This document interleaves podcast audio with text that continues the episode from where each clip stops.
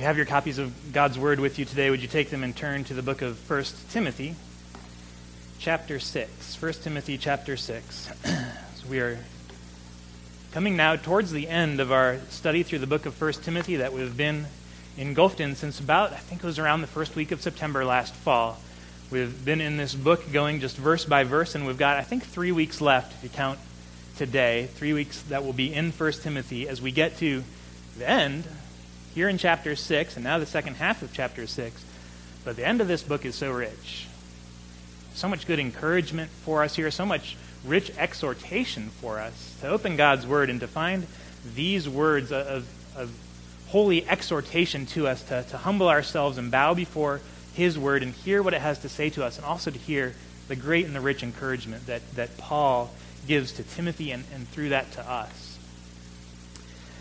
by the power of the Spirit who inspired all of these words to be written. So today, 1 Timothy, we're in chapter 6. I'll be reading for us verse 11 through verse 16. It's printed in the bulletin for you, and you're welcome to follow along there as well. But let me ask you, if you're able, would you stand as a way of showing honor for the reading of God's Word? 1 Timothy 6, verse 11. But as for you, O man of God, Flee these things. Pursue righteousness, godliness, faith, love, steadfastness, gentleness. Fight the good fight of the faith. Take hold of the eternal life to which you were called, and about which you made the good confession in the presence of many witnesses. I charge you in the presence of God, who gives life to all things, and of Jesus Christ who in his testimony before Pontius Pilate made the good confession, to keep the commandment unstained and free from reproach until the appearing of our Lord Jesus Christ, which he will display at the proper time. He who is the blessed and only sovereign, the King of kings and Lord of lords, who alone has immortality, who dwells in unapproachable light, whom no one has ever seen or can see. To him be honor and eternal dominion. Amen. Let's pray together one more time. Father, this is your word given by the inspiration of your Holy Spirit to your people that we might grow in our Christ likeness, that we might see a picture of Jesus our Savior lifted up in all of his beauty and be drawn to him. Father, we pray that by your Spirit you will give us ears to hear. Give us ears to hear what your Spirit says to us. May we be sensitive to your words. May we listen carefully to them. And may we do them. In the name of Jesus, amen. Go ahead and please be seated.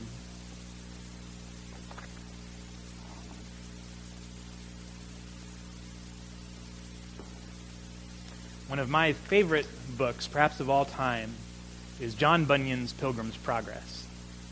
It's a great story. It's one that children can read and enjoy from a fairly early age, as, as it's fairly simple, and yet it's also one that is very profitable to read as an adult. And you read it as an adult and you say, My goodness, how could this be for children? The themes are so rich, the characters are so complex, and it's so true to everyday life. And it truly is what I consider a classic. That is, it's one of those books that, although it was written hundreds of years ago, you read it and you think, This could have been written last week it's still just as applicable to today as it was when it was written. And here's a, a, bonus for free. When you read it, read it in the Oxford Classics edition. Don't go for the abridged, updated, modern English version. You don't need it. Get the original. It's not difficult to read, and it's far better. But what I love about it is it's this story of Christian. You know, perhaps it's an allegory. That is, it's meant to teach us a lesson about life. It's Christian who lives in the city of destruction, and he is warned by a person named Evangelist to flee the city of destruction, and he does, and it's the story of his journey to the celestial city. And as he journeys along the way, his journey is a fight. From start to finish, he encounters enemies, trying situations, difficult valleys that he must pass through, all sorts of enemies who want to stop his progress, some indeed who want to kill him. And he fights the entire way, and he's armed from head to toe. He has helmet, shield, sword. He has the key in his pocket. He has the scroll that he's been given. He has all of these means of grace that are given to him that he might fight this good fight that he's been called to. This journey that he's on from beginning to end, which is, we know, it's the Christian life. It's the Christian life. And what Paul says to Timothy here in verse 12, he says, Fight the good fight. Fight the good fight. This is the main point, really. The main exhortation of this passage that we see as here Timothy Paul is kind of winding up this letter to Timothy, his young protege. He's writing to him, he's encouraging him. As he gets to the end, what's the main thing that's on his mind? What's on his heart that he says, This is what I must leave Timothy with? It's an exhortation to fight the good fight. It's an exhortation to persevere. If you remember, in fact, that's also where he began. Look at chapter 1, verse 18. He says, This charge I entrust to you, Timothy, my child, in accordance with the prophecies previously made about you, that by them you may wage the good warfare. So he begins in chapter 1 saying, Timothy, wage the good warfare. And now he ends in chapter 6, Timothy, fight the good fight. Life is a battle. I, I thought we could title this sermon, if we wanted, An Ordinary Christian Life in a Hostile Culture. It is about how to live as an ordinary Christian, how to live a faithful Christian life in the midst of a hostile culture.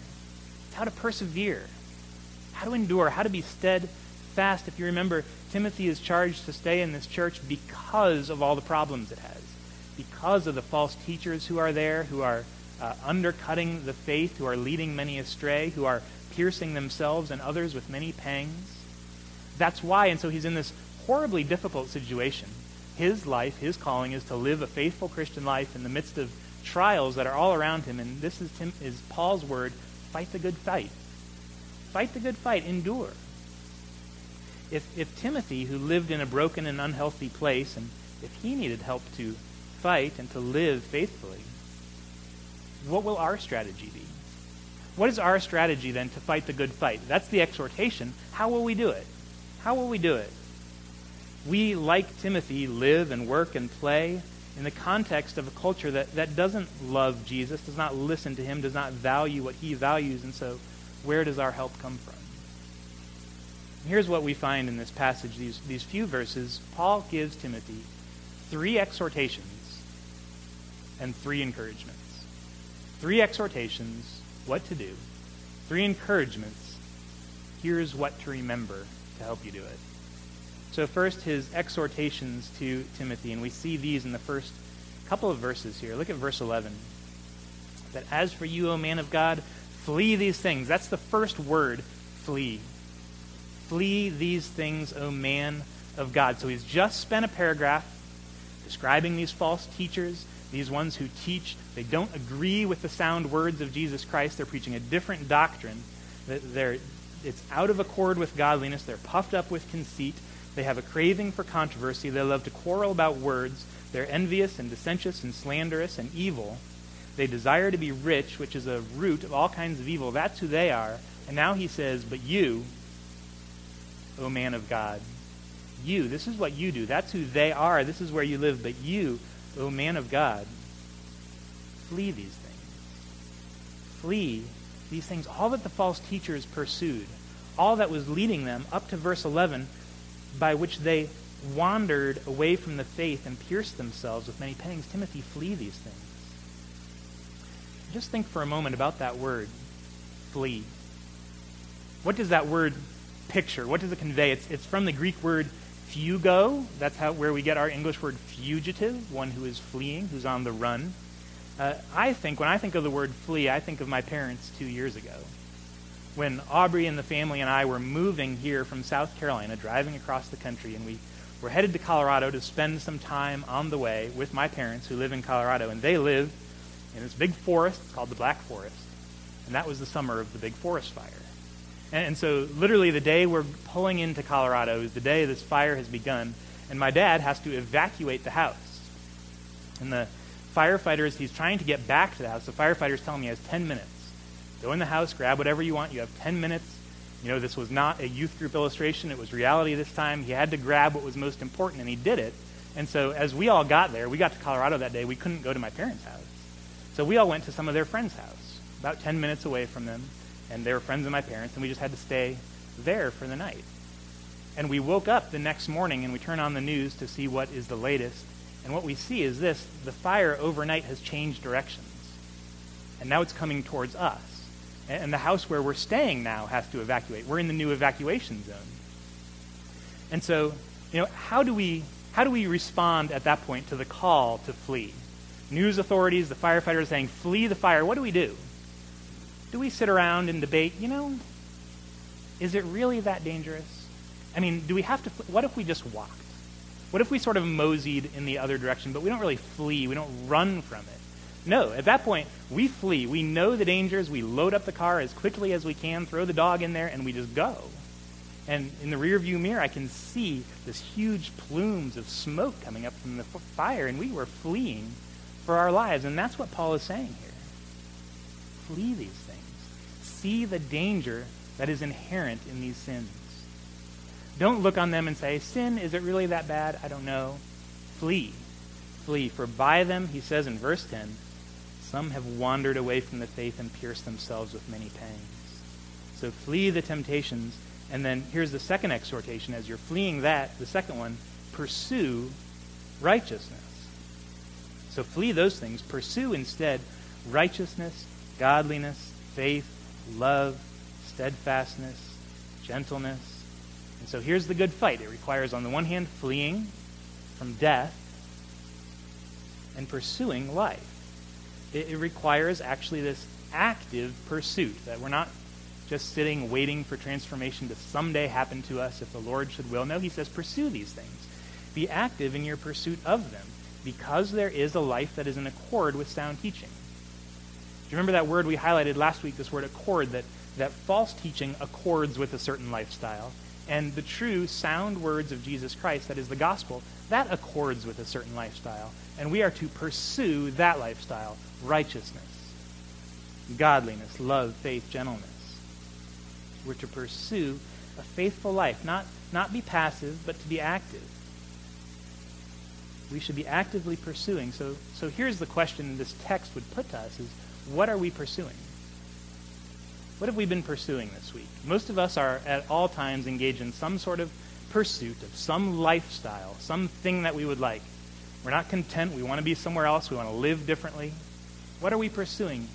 Here's what Paul says pursue righteousness, pursue uh, godliness, pursue steadfastness just look at those last two virtues. I mean, we read the list and it's, it's kind of these big general theological terms, but look at those last two words on the list steadfastness. You could also say endurance.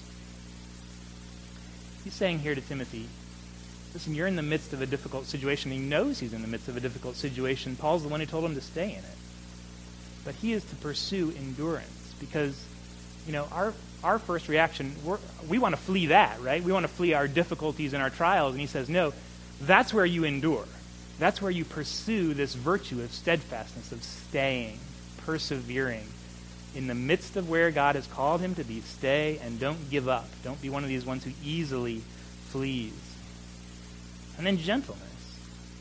I mean, isn't that always the first thing to go when we're stressed?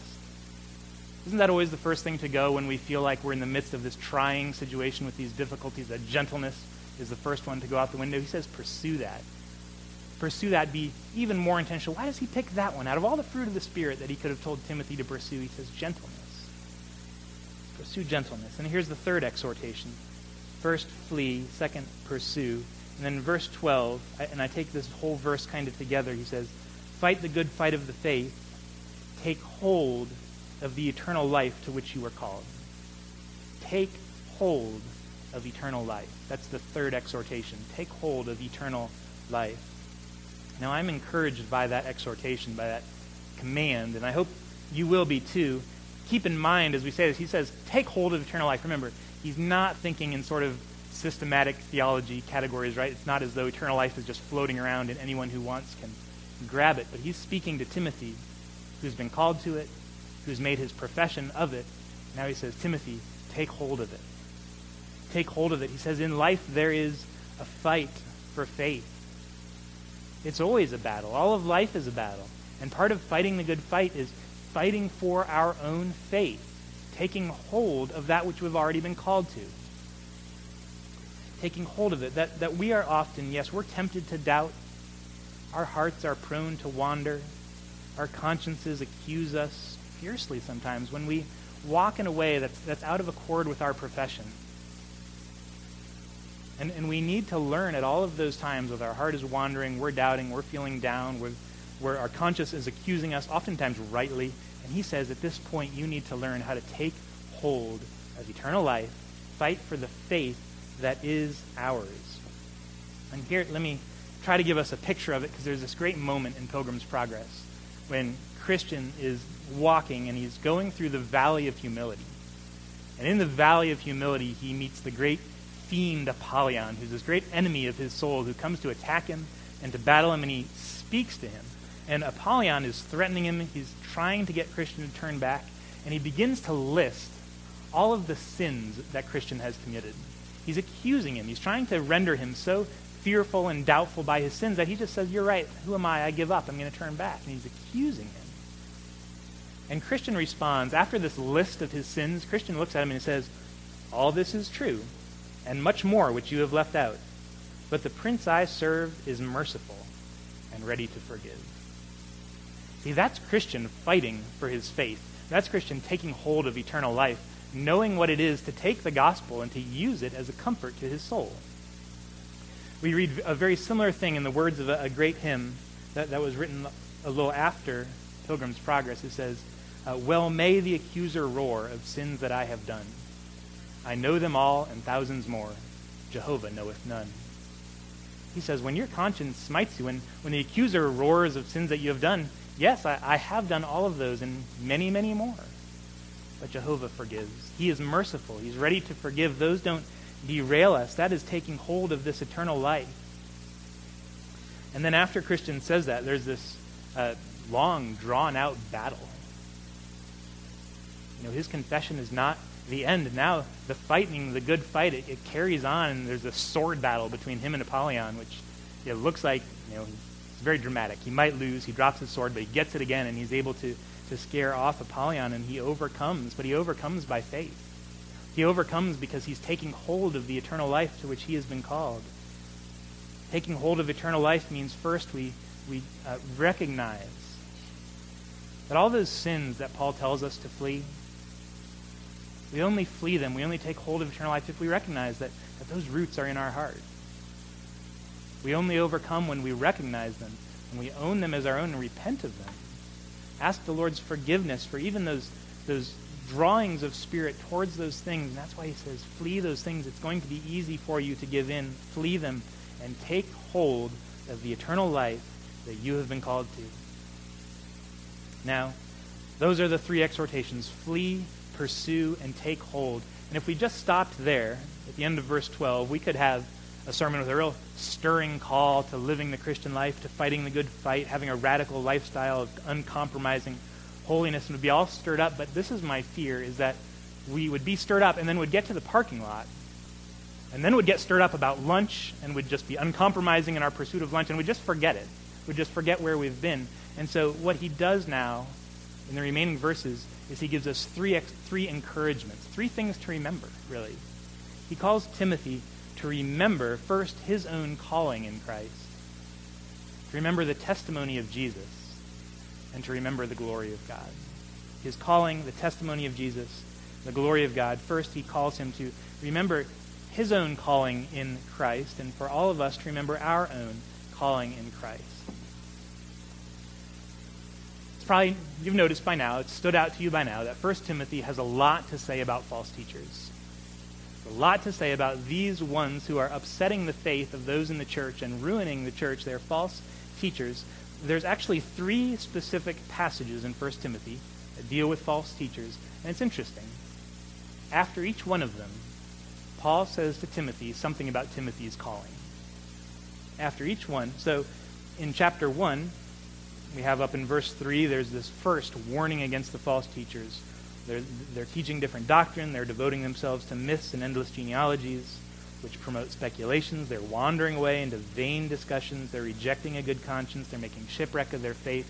Here's the first warning. And then, verse 18 of chapter 1, he tells Timothy of the calling on his life. This charge I entrust to you, Timothy, my child, in accordance with the prophecies previously made about you. He, rem- he reminds him he's been called to this ministry. And he does it again in chapter 4. The second main passage about false teachers is chapter 4, verses 1 through uh, 5. We read this, it was a while ago now, but he says, the Spirit expressly says, in later times, some will depart the faith, devoting themselves to deceitful spirits, the teachings of demons. And then, it's, it's down below in verse 14, where he says, Therefore, Timothy, do not neglect the gift you have, which was given you by prophecy when the council of elders laid their hands on you. So again, he follows up the warning of false teachers. Remember the calling that is on your life. And now here he does it in verse or in chapter 6 rather, up above. This whole passage we looked at last week was this warning about the danger of false teachers who are piercing themselves with many pangs. And now here he says, it's, verse 12 when he says, Take hold of the eternal life, to which you were called, and about which you made the good confession in the presence of many witnesses. So again, here's what he's doing. He, he warns him and he always takes him back to the fact that he has been called, he has a calling on his life from Christ to do this ministry. And this last one in verse 6 is perhaps the most interesting for us. Listen carefully. Take hold of the eternal life to which you were called, about which you made the good confession in the presence of many witnesses. You know what I think that's referring to there? He, he's probably looking back, not necessarily to Timothy's ordination to the ministry or his calling to ministry, it sounds like he's referring to his baptism. His baptism is that place where Timothy would have made the good confession about eternal life in the presence of many witnesses. Because he says, Take hold of eternal life about which you made the good confession. That's his baptism. He's saying, Look back to your baptism in times when you are tempted to doubt, when your heart is prone to wander. Look back to your baptism. Remember the good confession you made then. And so this is what, what we do also. Do you remember what happened at your baptism? If you have been baptized and made the profession of faith, do you remember what happened? Let me remind you. It's easy to sort of get that wrong and to remember the wrong thing. So let me remind you, and I want to, to do so by reminding you about the call of Gideon that we find in Judges chapter 6. Judges chapter 6 is the call of Gideon. Let me just read some of these verses for you. I want us to hear how it goes, starting in, in Judges chapter 6, verse 11. Now the angel of the Lord came and sat under the terebinth at Ophrah, which belonged to Joash the Abiezrite, while his son Gideon was beating out wheat in the winepress to hide it from the Midianites. The angel of the Lord appeared to him and said to him, The Lord is with you, O mighty man of valor. And Gideon said to him, Please, sir, if the Lord is with us, then why has all this happened to us? And where are all his wonderful deeds that our fathers recounted to us, saying, Did not the Lord bring us up from Egypt? But now the Lord has forsaken us and given us into the hand of Midian. The Lord turned to him and said, Go in this might of yours and save Israel from the hand of Midian. Do not I send you? And he said to him, Please, Lord, how can I save Israel? Behold, my clan is the weakest in Manasseh, and I am the least in my father's house. And the Lord said to him, But I will be with you. I'm going to stop there because that's the main point. Uh, we see at the beginning there, Gideon is hiding. He, he's threshing wheat in the winepress. That's not where you're supposed to do it, but he's hiding from the Midianites because he's afraid. And the Lord comes to him. There's a little comic relief here. He says, Greetings, O mighty man of valor. Wait, why is the mighty man of valor hiding and threshing his wheat in the winepress when he's fearful and he's afraid? And despite that, the Lord calls him to a great task. Go in this strength of yours and deliver Israel from the Midianites. And, and poor Gideon here is afraid, isn't he? He feels insufficient to the task. He feels that he can't do it. He, he makes all these excuses talking about who he is. Lord, Lord, how can I do that? My clan is the least in Manasseh. I'm the least in my father's house. Who am I? I, I am not sufficient. He's looking all at himself, and he's, he's afraid that he's not sufficient to do those things that the Lord has called him clearly to do. And do you see how the Lord reassures Gideon here? Did you hear what he said? Does he say to him, No, no, no, Gideon, you're underestimating yourself. You're better than you think. You're stronger than you think. You have talents that you're not recognizing. No, he doesn't say any of that. What does he say? The Lord is with you. He says, The Lord is with you. That's how he reassures him. He says, That's enough. And see, I wonder what you are feeling like the Lord is calling you to this week that you feel that you are insufficient to accomplish.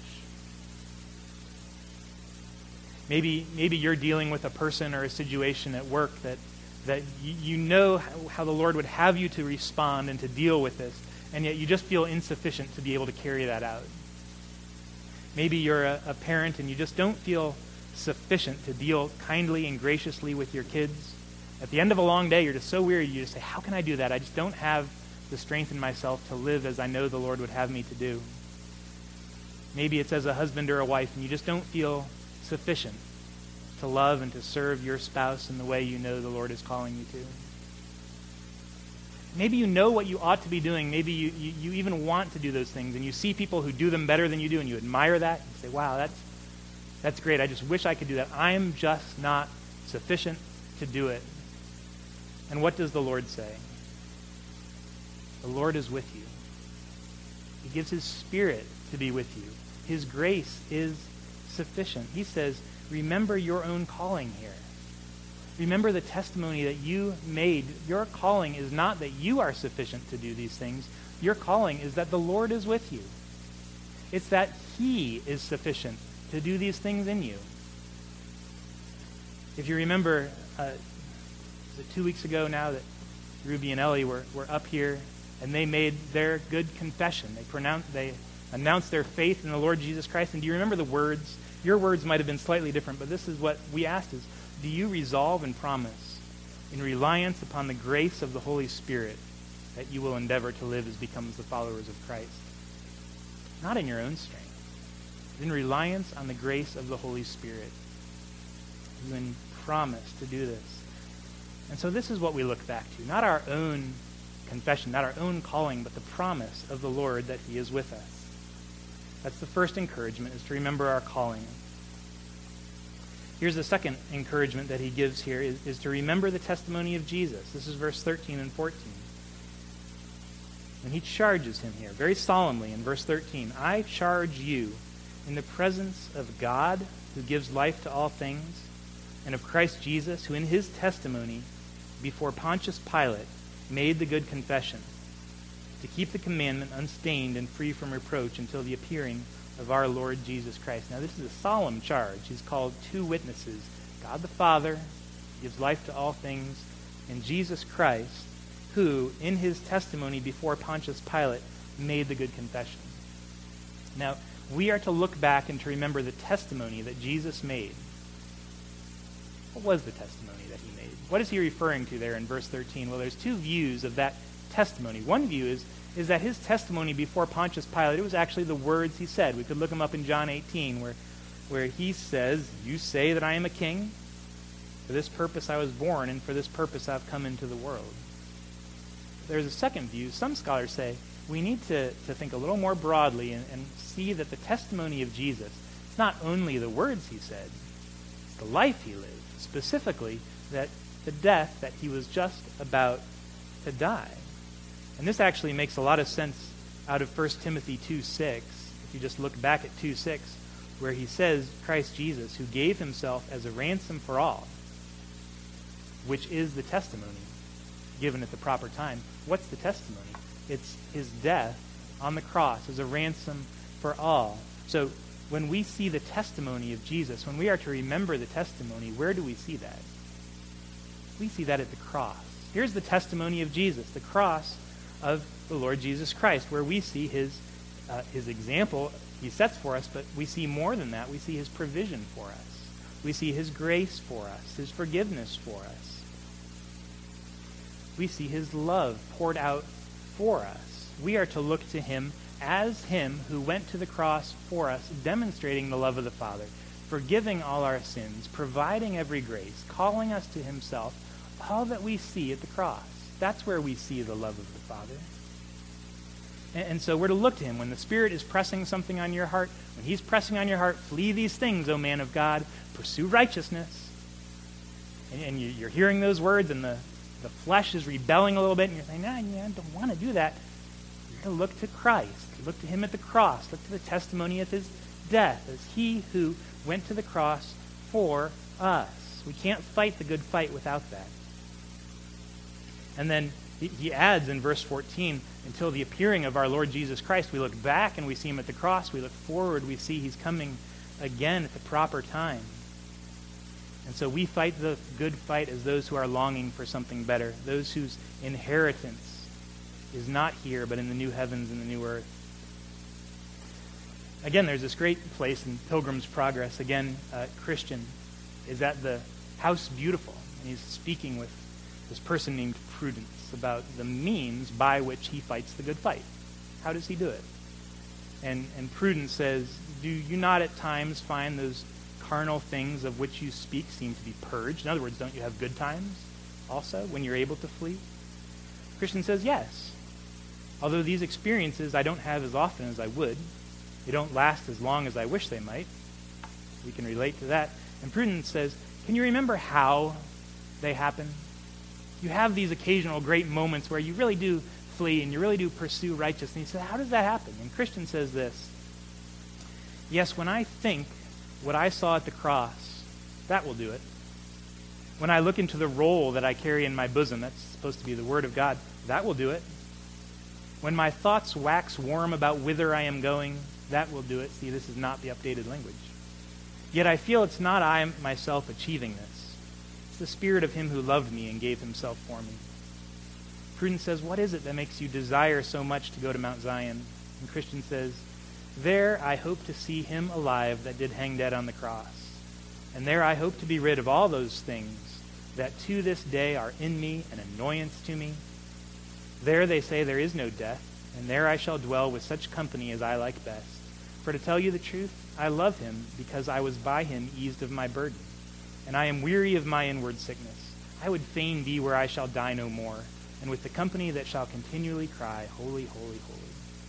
See, we hear what, what he says he looks to. What is it that helps him? What is it that gives him these experiences of joy? He says, well, it's when I either look back to the cross or my thoughts wax warm about whither I am going looking forward to the appearing of Jesus Christ. And he says, These two things, by the Spirit's help in me, give me such endurance as I need. They give me such grace for every trial as I need it. They give me exactly what I need so that not by myself, but by the Spirit of Him who loved me and gave Himself for me, He is able to fight the good fight, to wage the good warfare, to press on in perseverance and endurance. So he's, he's called to remember his, his calling in Christ. He's called to remember the testimony of Christ. And then finally, he's called to remember simply the glory of God. And here we see the end of this passage, verses 15 and 16, where Paul just breaks out at the end of this paragraph into this majestic doxology. And it's a fantastic one, isn't it? Verse 15, which, which he will display at the proper time he who is the blessed and only sovereign, the King of kings and Lord of lords, who alone has immortality, who dwells in unapproachable light, whom no one has ever seen or can see. To him the honor and eternal dominion. Amen. And, and we read that, and don't we think, well, that's a little out of place, because why doesn't the book end on that? Right, he's still got a few more verses to go. This is that, shouldn't this be separated? Shouldn't this be at the end of the book all by itself, this nice little prayer that just ends on this high note? poor Paul, he's so, he's so confused. He got this in the wrong spot. His thoughts were out of order. But no, Paul, Paul's not confused. He knew exactly what our hearts need to give us encouragement. And I think he put this very intentionally in this practical section, in this section of encouragement to persevere and to endure. And, and he points Timothy to the glory and the majesty of God as a means to help him, as a means to say, this is how you fight the good fight. This is how you do it. And, and this is a very practical section because the titles of God that he lists in this can be of great encouragement to us, whether you're despairing, whether you feel your heart wandering. Look at the titles of God. J.I. Packer wrote that those people who know their God have great boldness for God. He says the knowledge of God, the seeing the character of God. This is not some idle speculation for ivory towers. He says this is what you need in the midst of a fighting a good fight, of the practical endurance issues that we face in life. You need to know the character of the God that you serve if you're to endure. Those who know their God have great boldness for God. God is the blessed and only sovereign. That is, he is the only sovereign. He's the Lord of lords, the King of kings, the one in full and complete control, apart from whom nothing exists, apart from whom nothing moves or lives. Paul says in Romans, if God is for us, who can be against us?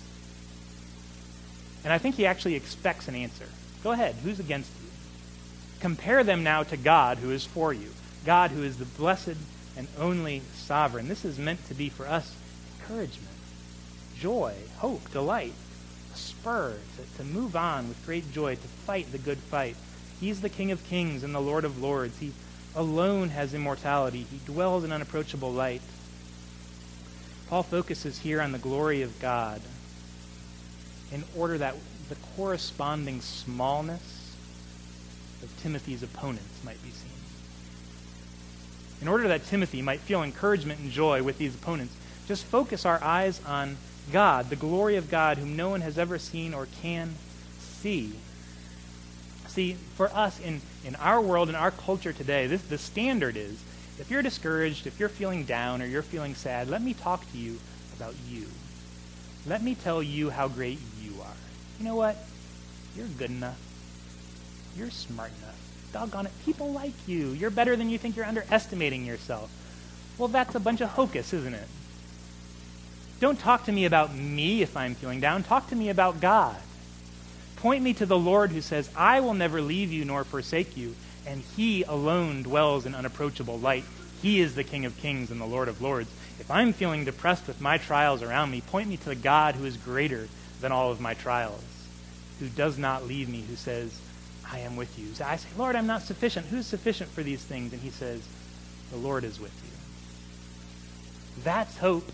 That's joy. That, that's ability to persevere and to endure in the midst of these trials, to fight the good fight so often. Isn't it so easy for us to just go about our daily life as though God were not around?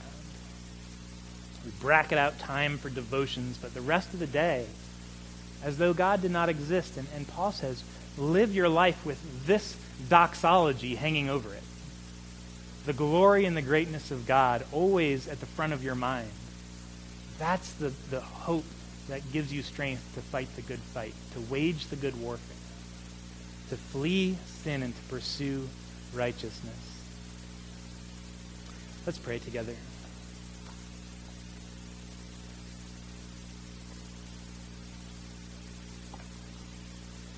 Father, we are, are thankful for Christ. We're thankful for the, the words of encouragement that Paul gives us in this passage. And Lord, would you write them on our hearts?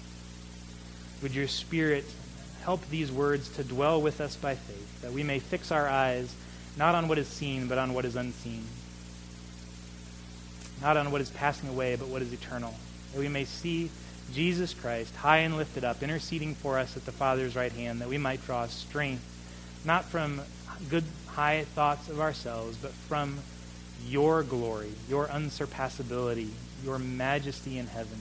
And Father, may we be strengthened to fight. May we draw hope and joy and delight and comfort that we may press on. Lord, that Jesus might be lifted up, that he might be glorified through our faith and through our obedience. It's in his name that we pray. Amen. Our song of reflection.